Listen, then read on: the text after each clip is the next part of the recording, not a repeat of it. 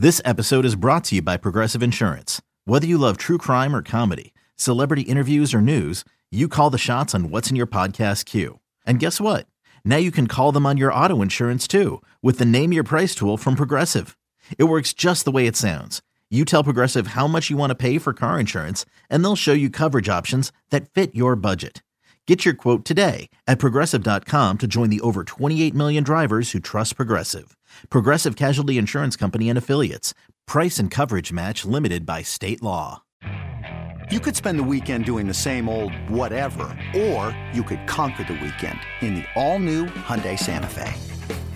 Visit HyundaiUSA.com for more details. Hyundai, there's joy in every journey.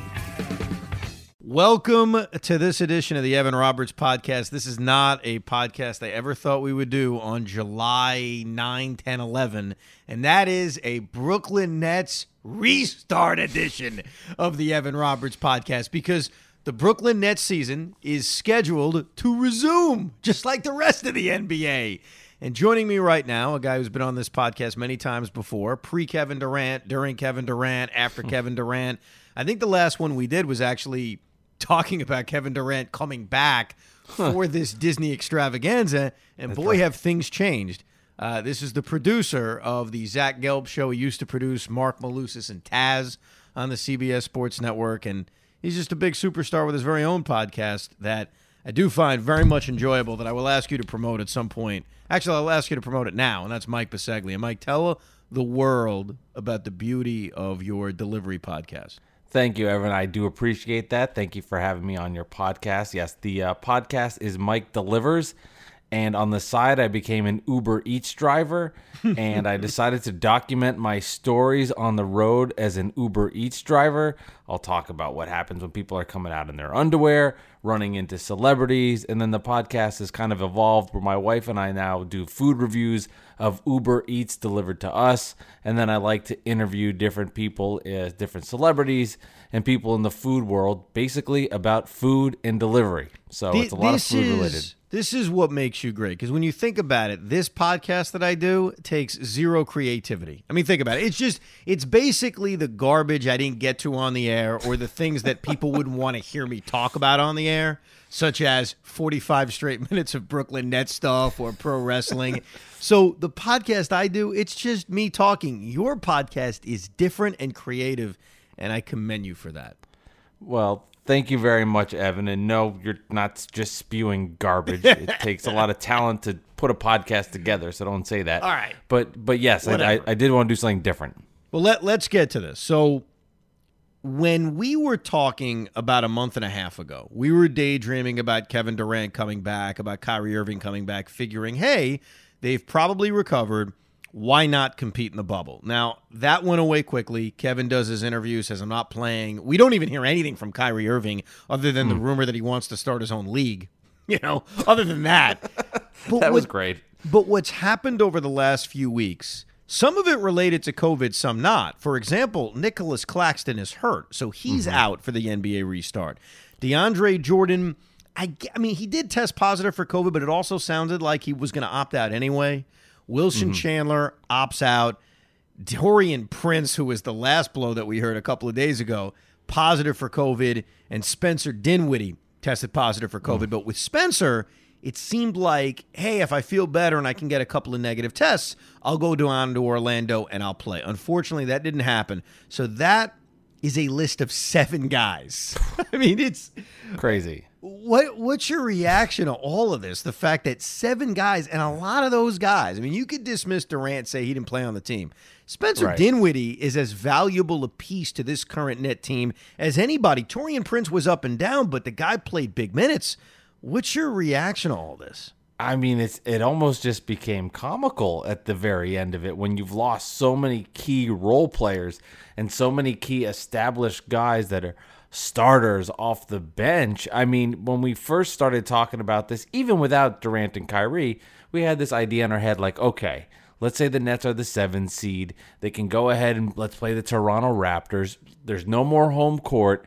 It's this weird bubble situation where we believe like this might even out the playing field. I'm not thinking the Nets are going to go and beat the Raptors, but I feel a little more comfortable comfortable with the Nets playing Toronto, where they don't have to worry about going into Toronto and dealing with that crowd and everything. So there's a little more juice and excitement of you know maybe the Nets can can have some fun here. We'll see what happens. Maybe they can sneak past Toronto, win win around, whatever.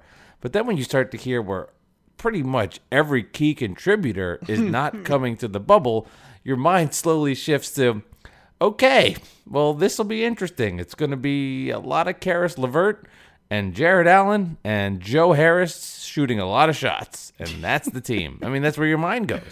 It's it's crazy. It's so funny how in our fantasies we went from hey, what would it feel like if they win an NBA title down at Disney World because Durant's going to play and Kyrie's going to play to this team. I don't. I mean, I don't even know if it's the team that we watched all year, considering Tyler Johnson's here now. Yep. Jamal Crawford is here now. Michael Beasley's here now. Donta Hall is here now.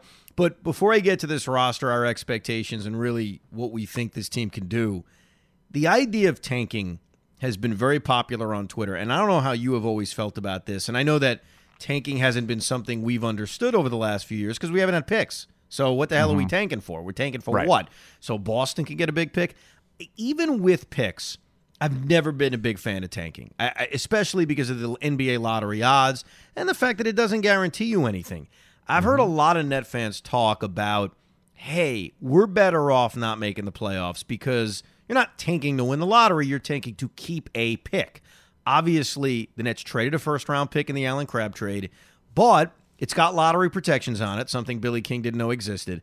And so if they miss the playoffs, it's not, hey, they got a chance to win a lottery. It's they get to keep a first round pick. And I don't know how you normally feel about it and how you feel about it now, but yeah, ideally, knowing this roster, ideally they miss the playoffs. Ideally, they get to keep that first round pick. That certainly serves as a bigger benefit than making the playoffs with this roster. Do you feel that way? Because this is the first time I've ever felt that way. Where, yeah, I know they're better off missing the playoffs. Yeah, this I agree with you. This is the first time it ever crept in my head. Under normal circumstances, no way. Let's go out and compete. Maybe they can beat Toronto, get a couple of wins. It's all good. Now, I get when the games start, I'm not going to watch and all of a sudden Michael Beasley's dropping 25 and 15 and I'm like, "Okay, maybe I'm in on this." And I Right. know my natural instincts will be to watch them and make sure that I want them to win. There's no way I'm, I'm going to root for them to lose. It's just not humanly possible in me once the games are on. But I mean, the truth of the matter is, in this circumstance, with a team that has no chance, no chance of winning an NBA championship, why not get the pick, get in the lottery, and just see what the hell happens? I mean, because we know this team is being built for next season. Right. It was originally, but now it's obviously Well- clear what the hell's going on. Like, why not get the pick? he, here's the the dilemma I'm facing because I can't debate that the Nets aren't better off missing the playoffs. They are. I mean, it's it's it's obvious. The the the experience that they'd gain in playing in a postseason that I don't even know if it's going to feel like a postseason considering the environment is not worth legitimately keeping a first round pick that maybe you use in some kind of big trade to add depth or add a third superstar. The problem with the tank crowd is that it's unrealistic. Like if and I'm not joking here because I've looked at this schedule that the Wizards have. I know the net schedule. If you are taking the notion the Nets can go 0 8, and, and I don't think they would go 0 8, but let's just say they did, you know, for the sake of this discussion, they're going to go 0 8. They're going to lose to every team they play, including the Orlando Magic twice, and mm-hmm. including the Wizards themselves, who don't have Bradley Beal, obviously don't have John Wall. Bertans is not there either Right. for the Nets to even be then in the play-in tournament where they'd have to lose twice more to the Wizards. So even if they go 0 and 8 and somehow get to the play-in, that involves losing twice to the Wizards, not once, but twice. You would need the Wizards to go out and win two games. Hmm. And I look at their schedule, and okay, they beat the Nets because we just have the Nets going 0 and 8. Are they beating the Bucks or the Celtics or the Thunder or the 76ers or like no. it's not realistic to tank. So I the argument that I see of, well, they're better off keeping their pick. Okay, fine, you're right. They're better off keeping their pick. Even if Sean Marks told his guys, don't play, just literally go on the court, drop your pants, don't even shoot shots, like, you know, use a bow movement on the court, like it doesn't matter. There is still a really good chance that the Wizards don't win enough games to force this play in, and so the I tank becomes irrelevant. I, I know.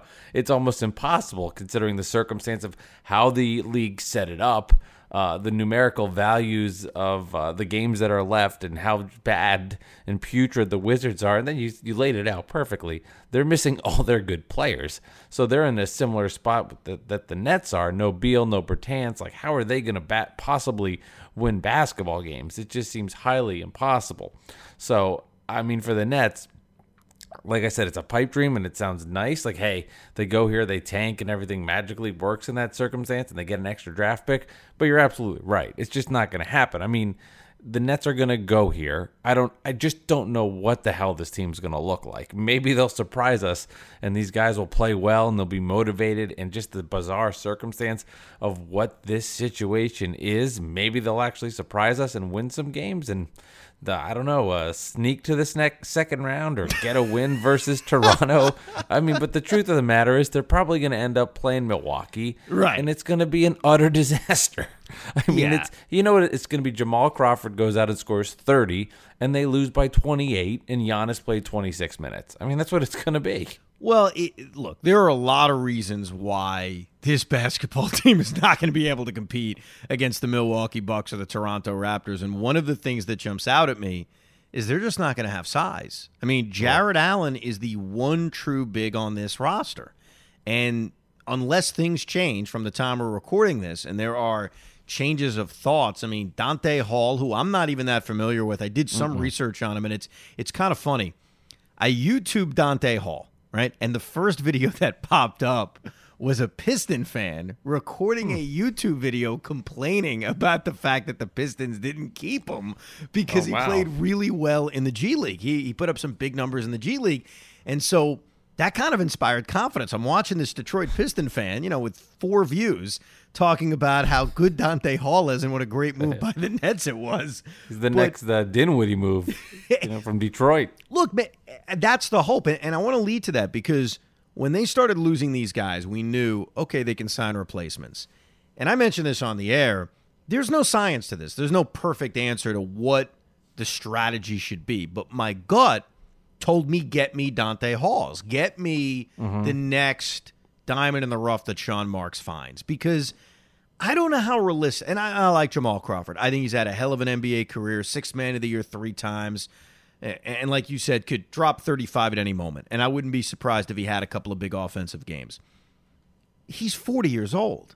I mean, is is there really a role for Jamal Crawford on next year's Brooklyn Nets? And I think I was looking at, hey, anybody that I bring in, even if it's remote that they're going to be on next year's team, I, I'd like to see it more as an audition for next year's team. Yeah, they can help you maybe win a couple of games here, but it's about next year. Is there any way Jamal Crawford is on next year's Brooklyn Nets? I mean, if Kevin Durant wants him there, I, there might be a little bit of like, let's see if we can find some role players for next season.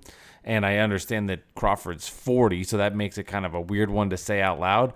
But I certainly think there's something to it that they're looking at these guys as possibly an audition for the, you know, 10th, the, the, the uh, Wilson Chandlers of the world that are on this team next next year. I mean, I personally, I'm like, I'm looking forward as a like diehard Nets fan to see Chris Chiozza and see what he looks like on the court. Is this a guy that could potentially be a nice backup? Did they find something here in in, in this kid because he was playing so well? Yeah. I oh, mean, Oh, those last was. couple games, that Celtic game, the Laker game, those two big net wins that happened before this before everything stopped.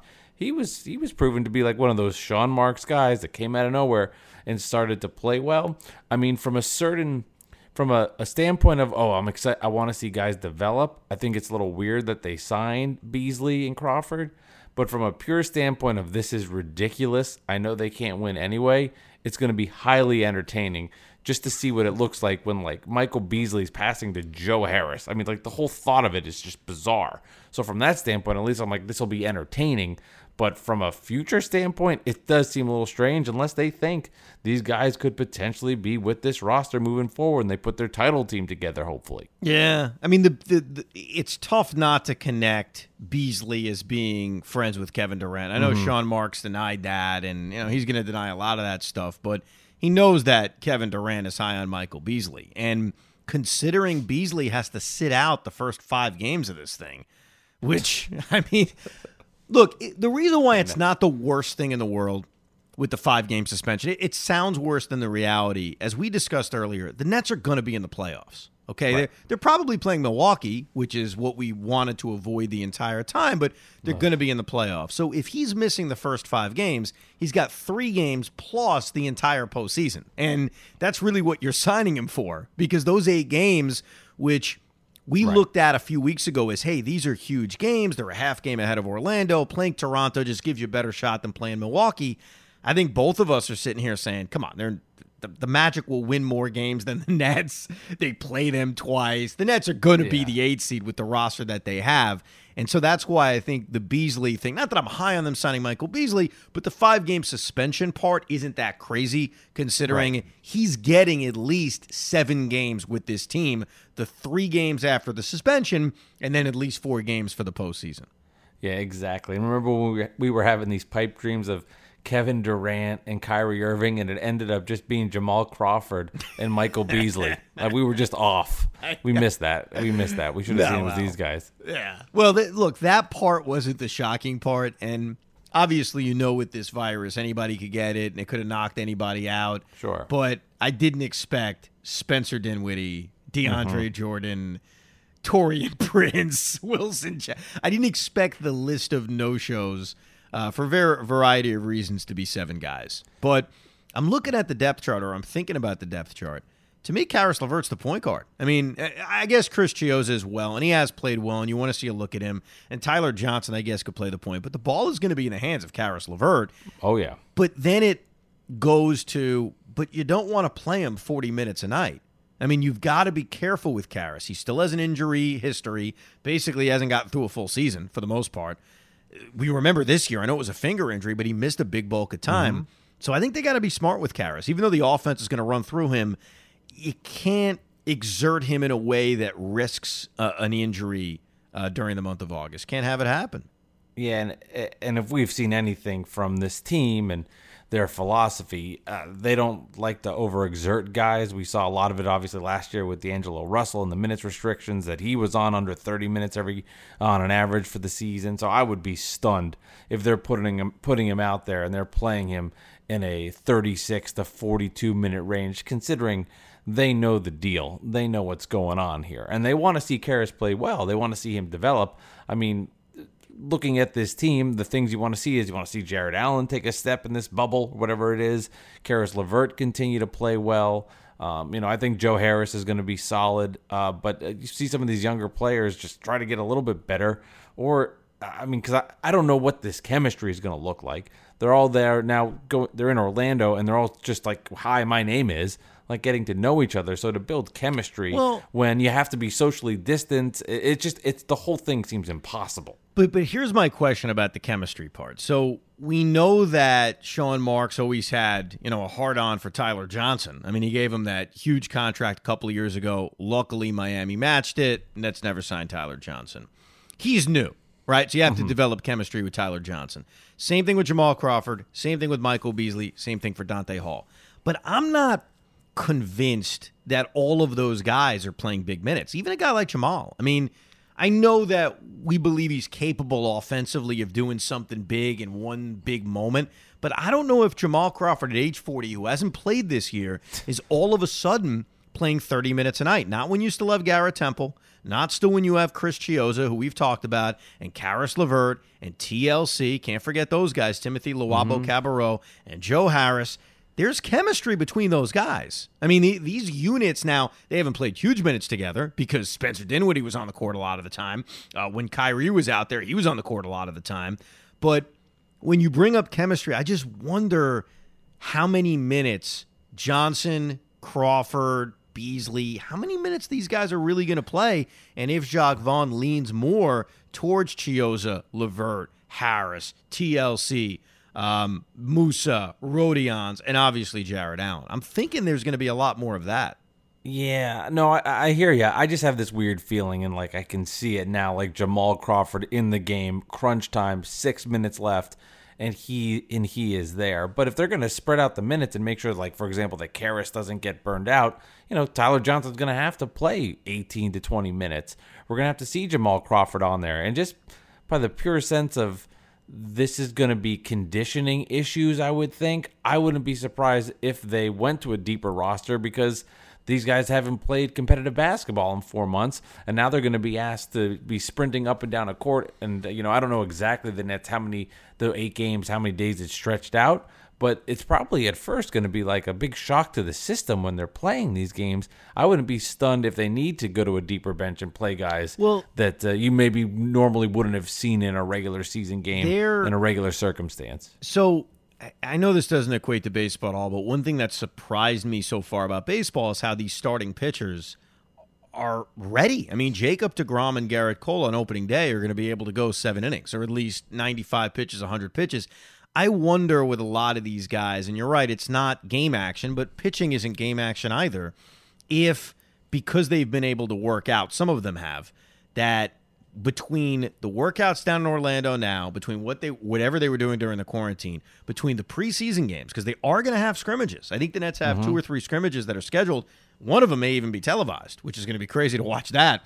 Yeah. I, and the way it's spread out these games is it's basically two weeks. They start their regular season on July 31st. They ended on August 13th. They started on a Friday. They ended two weeks later. So it's 14 days to play the eight games, which I mm. guess is really squished together the more you think about it. Yeah, I mean, two it's- every other night and some back to backs. there's one back to back.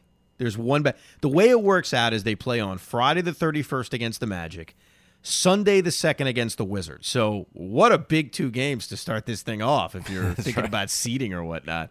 yeah. Then listen to this back to back. Tuesday, August 4th against the Bucks, Wednesday, August 5th against the Celtics. Oh. well, maybe the Bucks. What the what do the Bucks have? Six and a half up on Toronto. I mean, they're The essentially Bucks are the playing for nothing. The Bucks Yeah, are playing so- for nothing. No, no. Yeah, so they they might. Re- I mean, I don't. I don't know. But at the same time, I would say like, oh, the Bucks need to rest people. But then at the same time, they haven't played together Well- in four months. They probably want the reps of playing. He, here's the the part where, as much as I think, as we mentioned before, the Nets are going to go in. Maybe they'll win one or two regular season games, and they're going to get wiped out. The part that makes me pause, not that they're going on a run. I'm not trying to sell you they're going on a run, but it's mm-hmm. the unknown. It's the fact that what you talked about with the Bucks. That you know, Khris Middleton made a comment a couple days ago. He didn't pick up a basketball during the quarantine. That is a that is a frightening thought. And with a lot of individual players, we don't know what they've been able to do. I mean, some guys may have been able to go to the gym every single day. They're working out and they are just better prepared for the start of this season than other guys. And you just don't know. And I, I think that's the part of me that's either talking myself into being excited, excited about it or just reminding myself that as much as we think we know about what's going to happen down at Disney World as far as the game action, you don't. And look, I don't think the Nets are going on a run and winning an NBA championship, though that would be freaking hilarious if uh, Tyler Johnson and Chris Chiozza are. Ra- It'd just be amazing.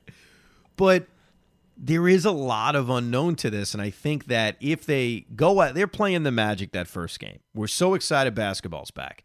If the Nets are up by ten starting the fourth quarter, we're gonna be giddy. We're gonna we're gonna be saying, wait a second, we got something here with these guys. Oh, we're yeah. gonna get the seven seed. We're gonna avoid the Bucks. Oh, I mean, Rodions Kurucs even said the other day. Now, I don't think he knew at the time, then when he wasn't there, but he said, "Yeah, we could beat the Raptors." Mm-hmm. I mean, so I think we're I- going to end up talking ourselves into thinking, "Holy crap, anything can happen." I think this is going to be not, broader than the the Nets with this. Sure. I think this is going to be a. Um, there are going to be upsets all over the place, and it's going to be chaos, and it's going to be very different than anything we have ever seen before. Obviously, I'm like, them, you know, not a breakthrough here, but I think we're going to see teams losing left and right. You're going to be shocked. All of a sudden, like the Lakers lose game one. I think it's just going to be a mess and in a fun, chaotic way where there's going to be upsets all over the place. I mean, I. I don't think people realize like how big of a deal some of these home courts are, like Toronto, Utah. I mean, that is a massive difference. Or, for example, let's say the Lakers and Clippers end up playing each other in the Western Conference Finals. Like, that would have been seven home games for the Lakers. Like, that's gone. I know. That's gone. So that evens out. And I, I just think we're gonna see we're gonna see guys that normally aren't stars all of a sudden becoming stars, superstars that can't find themselves and look like guys that we've never that that way worse than they are.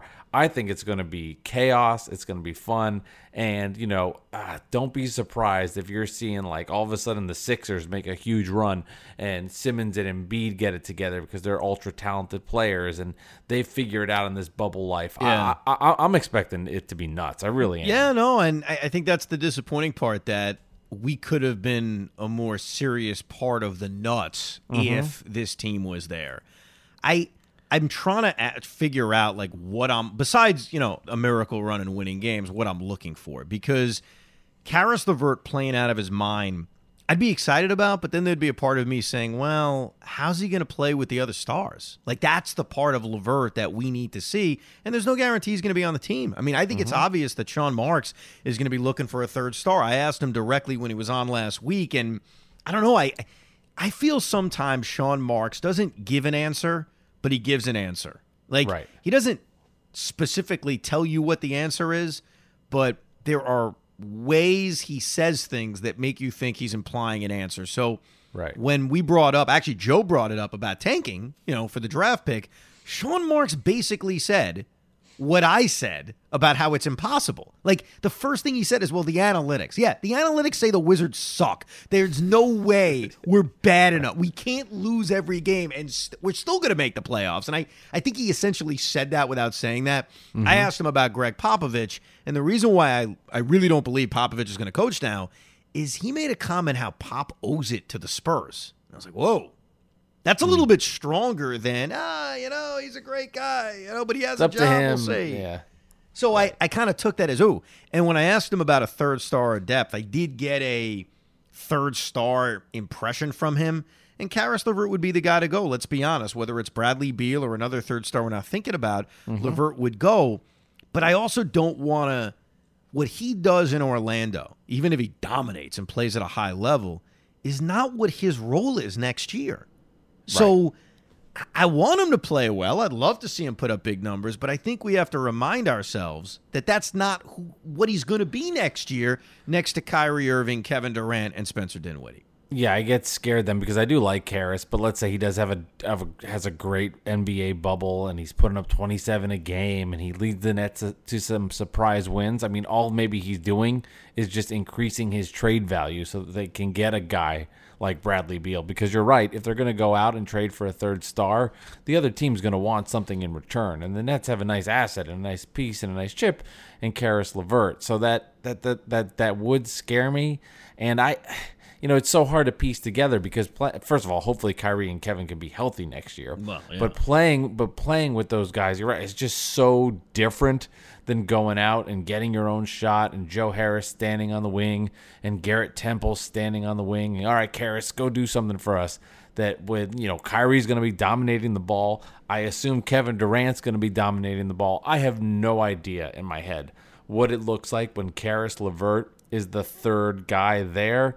Also, just saying these names out loud, you realize just the amount of dudes that are not playing when you're like, hey, we could add a Kyrie Irving, add a Kevin Durant, a DeAndre Dor- Jordan, Spencer Dinwiddie. So, point is though, you're I mean, you're right. I just adding Caris to that mix, I don't even have a any idea of a comprehension. All I do know is that when Caris was with Kyrie, granted it's a long time ago now, it felt like it didn't mesh when we saw them together on the court a little bit. They just bit. didn't play enough. I mean, that, Well, that's that too, why. yeah. That's why this whole thing is so frustrating. A year after signing these guys, we haven't seen enough. You know, we're, We we're learned trying nothing. To, yeah, we what what did we learn? We we learned that Kyrie Irving is still injury prone. That's what we learned. Mm-hmm. I mean, unfortunately, he only played 20 games this year, and if they played a full 82, it was only going to be 20 games. So it's not as if the Right. shortened season impacted that.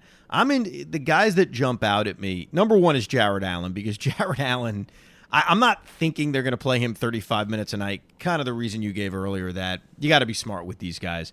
But he's truly the only big on this roster. So I think seeing Jarrett Allen in that role where DeAndre Jordan's not coming in to replace him after mm-hmm. six minutes because he ran into foul trouble. I think watching him, I'm going to be curious about, and also the return of Rodions Kurucs because he really lost himself this year and he lost his kind of role on this basketball team. I, right now, if I'm making a starting five, Rodion's is my stretch four. I'm starting him at the four right now. I mean, what mm. what are my other options? Uh, so I think Kurucs is going to be an interesting guy to watch. TLC a little bit, Musa a little bit, but I don't know how much I can gain from what we see down there, especially because, like you talked about, it's just such a weird environment. It's a, everything about it is strange, and then the coach. I mean, can we really evaluate right. Jacque Vaughn based on what this team does in the bubble? No, I mean the ro- the roster he's handed is so different. Uh, it's I don't know what you could take away from watching him coach this team that will help you with the guys that are there because we know who's making the hire and they're not playing anyway. They're not there, so they can't talk about what Jacque's doing in and out of the huddle. So you can't get any perspective on what, you know, GM Kevin Durant wants when Jacque, he's not even there with Jacque. And then alluding to the Jarrett Allen stuff, it will be interesting without DeAndre, and I don't want to say like down, you know, breathing down his neck, but this is him as the center for these are his minutes. And he had such a weird season. It was such an up and down season from like not good to start to then a guy that's putting up 20 and 20s and looking great. And then, you know, other teams figured out how to stop the pick and roll. And all of a sudden he went back to early Jarrett Allen. So, we'll, so which Jarrett Allen we will see is one of the one of the things I'll be looking forward to seeing in his development and hopefully growth here in the NBA bubble. Do you think Jacque Vaughn's going to get this job long term, though? Probably not. I would be completely stunned, but I would at least say there's got to be some form of a chance. I mean, I'm trying to like convince myself in the moment to say that, but at least if the guy's going to be coaching there, maybe it's the heart inside of me that says you can't just put somebody to have a job for two months in an Orlando bubble and it means absolutely nothing. So I think there's got to be some morsel of some respect to that. Probably not, but at least I give him some form of a chance because the human decency inside of me says if he's going to be the coach in Orlando now, even though Kevin Durant and Kyrie Irving don't have uh, aren't playing, and you know they're the ones that are are the ultimate probably decision makers. The good in me says that Jacque Vaughn has to have at least a little bit of a chance because I don't know, like we're, we're all people here, and and and and you got to just at least give some respect to the fact that you know he's a guy that was a guard in the NBA. He's been a former head coach. Yeah. Like there's got to be a little bit of respect there, so to I, give him at least a, a morsel of a chance. Listen, I have no issues with Jacque Vaughn. I really don't. I can't even judge his past head coaching resume. He didn't have much of a roster down there. Sure. I just would be really, really surprised if he got this job. Now, I don't, it's not that I think Gregg Popovich is getting the job. I mean, that's the fantasy, and we may as well all dream about it. I mean, who thought a year ago that this team would end up with Kevin Durant and Kyrie Irving? Right. I still think it's going to end up being Ty Lue. But, you know, the more I think about this, and obviously the Nets aren't going on any kind of run, you know, probably 98% sure they're not going on a run. But it's going to be a lot of fun. I mean, yeah. they're playing games during the week, they're playing games during the day it's gonna be it's gonna be such a weird feeling, but it's kind of cool. Like Friday afternoon, Brooklyn net basketball during August.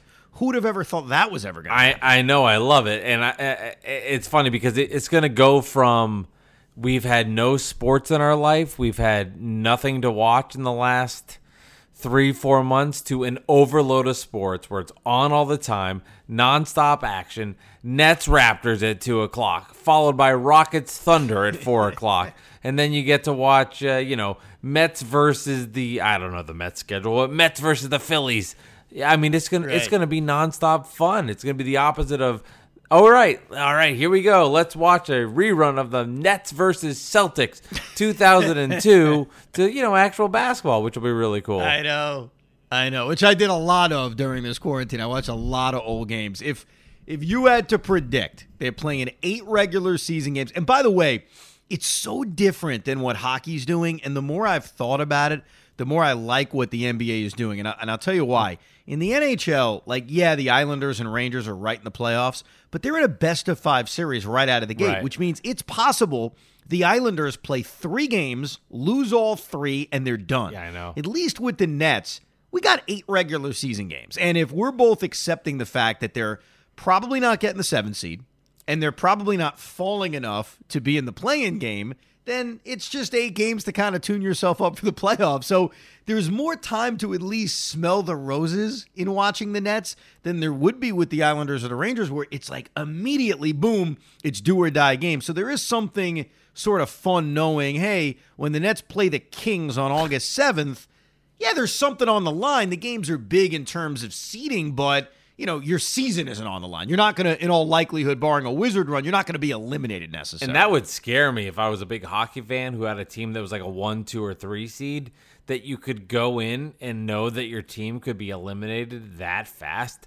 That would terrify me, and that would really make me scared. Well, Bisceglia, you are clearly showing you're not a hockey fan because the top the top four seeds are not in that situation. Oh. it's only it's only the it's okay though. No, no, I They're was in just gonna say, you know, I, what I wanted to do was I wanted to to challenge the hockey fans and say, if Oh, you okay. really know hockey, you know I'm full of shit. Um, so yeah, that. but said, but seriously, okay, that would scare me. Like I'm the number one seed and I could be gone in three games. That would terrify me. Okay, good to know that hockey didn't make that kind of mistake. no, I, it's it's weird. Hockey and basketball are so similar in terms of hey, similar amount of teams, same amount of teams make the playoffs. Right. Yet they really did have to have a different playoff structure. They did have to have a different idea of how to go about things. And I the more I think about it, I love what the NBA did because I was always a fan of regular season games. I thought it was crazy to send these guys down to Disney World and say, boom, the playoffs start right away. Yeah. Now you're giving them a couple of preseason games, but then two weeks, two weeks of regular season games. And for most of these teams, these games are not big deals. I mean, the LA Lakers are going to be the one seed, the Bucks are going to be the one seed.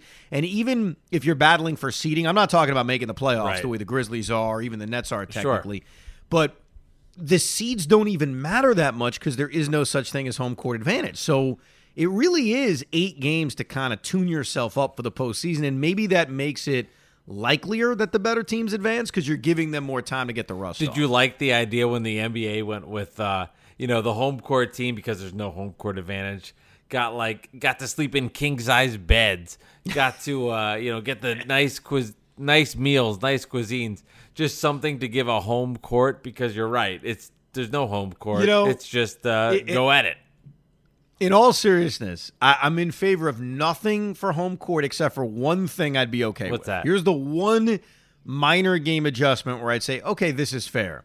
You give the home team possession of the basketball to begin each quarter. So instead of a jump ball Mm. Okay. to start the game, and, and then instead of course alternating, like if you win the jump ball, then you get it in the fourth quarter, Right. second and third for the other team.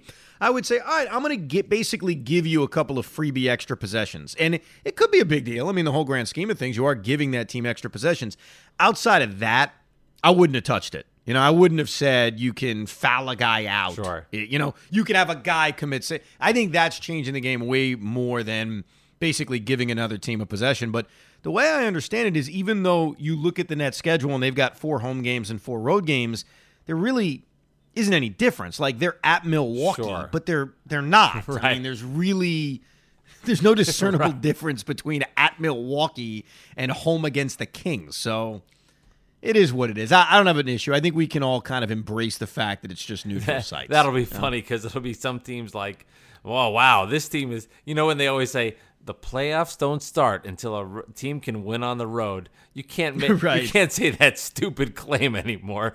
It's all No, I know. They, it's like if the you know when the, when the Nets stole Game One against Philly last year, and we're all excited, like, oh, now we got at least a split in Philly. Right. You really can't take that approach. No. I mean, you have to look at it as you've got to find a way to win four of seven against a team that's far better than you, and whether you win Game One or not, it's it doesn't have that same effect as when you win a Game One on the road. No. You kind of lose that. little bit. Exactly. No, it, it's all those like funny cliche playoffs and when but it actually brings up an interesting point because a lot of times, like for example, the Nets in Game Two, which we went to, kind of let their guard down in the third quarter and they got blown out. A lot of teams kind of relax and rest because they know they got their split.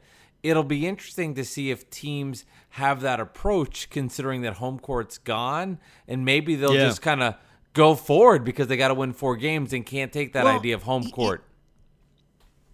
It's it's fascinating because I really think that there is something to crowds and energy in the mm-hmm. NBA more than there is in these other sports. And you kind of see it based on win loss records. You know, in baseball, it's not that extreme. In hockey, it's not that extreme. In football, it sort of is.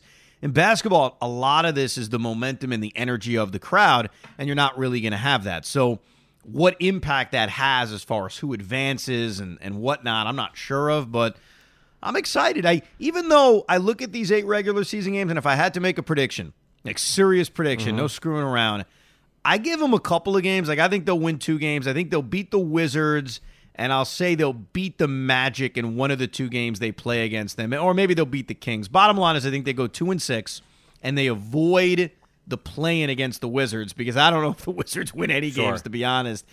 So, but I think they're going to be the eight seed. Like I, I fully expect two and six, no playing, not the seven seed matched up against the Bucks, and then I'll probably say four or five. Like maybe they'll win a game, but I doubt it. Uh, so that's my prediction: two wins in the regular season, and then they lose to the Bucks pretty easily. What's your thought? Um, see, if it wasn't this chaos of a roster, I'd give them a give them more wins. I guess. I I just think everything's going to be so evened out. So I'll, I'll say I'll say they win four games, and let's let's let's have some fun. Let's have them playing Toronto, and then they take the Raptors to six. I'm going to say that this thing is just such chaos and such nonsense that these rosters even themselves out, even though the Nets are like a third of the team is guys that weren't, you know, on the roster three months ago. Uh, let's have some fun. Let's say the Nets split the eight. They end up and playing the Raptors. They take Toronto to six. Um, they do a good job. You know, they split in Toronto, or but they just can't hold the home court. right, right, right. You know, it's it's funny. They open against the Magic and the Wizards. Mm. Those are their first two games that they play, July 31st and August 2nd. If they beat the Magic with this roster to open up the bubble, I think we'd all be fired up because now all of a sudden that would be a game and a half lead on the Magic. Right. You'd start to analyze the Magic schedule and say, well, they got to play the Raptors, they got to play the Celtics. Yep. You know, you'd start to think, wow, maybe they could escape with this thing and, and get a seven seed, but I don't know. It's it's tough. I mean, especially when you look at the depth chart of what this team has. But it should be fun. We're gonna get basketball back, and then when this whole thing is over, we get to the real important stuff: mm-hmm. who the permanent head coach is going to be, and really how aggressive Sean Marks is going to be in this offseason. Whether it's chasing a third star, whether it's trying to sign a guy like Serge Ibaka, which I don't know how they would be able to in the salary cap situation that they're in, but I guess there's a fantasy he'll take less money. Really, what the approach is to this offseason. And then I guess we got to figure out well, what the hell's next year going to look like? Because there's no guarantee they're going to be back in Brooklyn, and you know who knows what everything looks like. But hey, we got exciting things to look at, and uh, this was fun. So I appreciate you joining me here on this Brooklyn Nets restart podcast here on the Evan Roberts podcast. There's a few more podcasts coming up that I plan on doing. The me versus Ernie Mets Yankee bets I look forward to doing. We do that before every baseball season, and there is going to be baseball season, and there will be a baseball predictions podcast I look forward to doing as well. So thank you for downloading and thank you for listening, and thank you, Mike Bisceglia. Certainly check out his podcast where he will tell you all about food delivery and the interesting stories that go along with it. What's it called again, by the way? Mike delivers. Mike delivers. I'm sorry. Oh, it's all good. I gave it a I gave it a big plug and I forgot. Mike delivers. Download it and check it out. Thank you. And thank you for listening to this edition of the Evan Roberts podcast.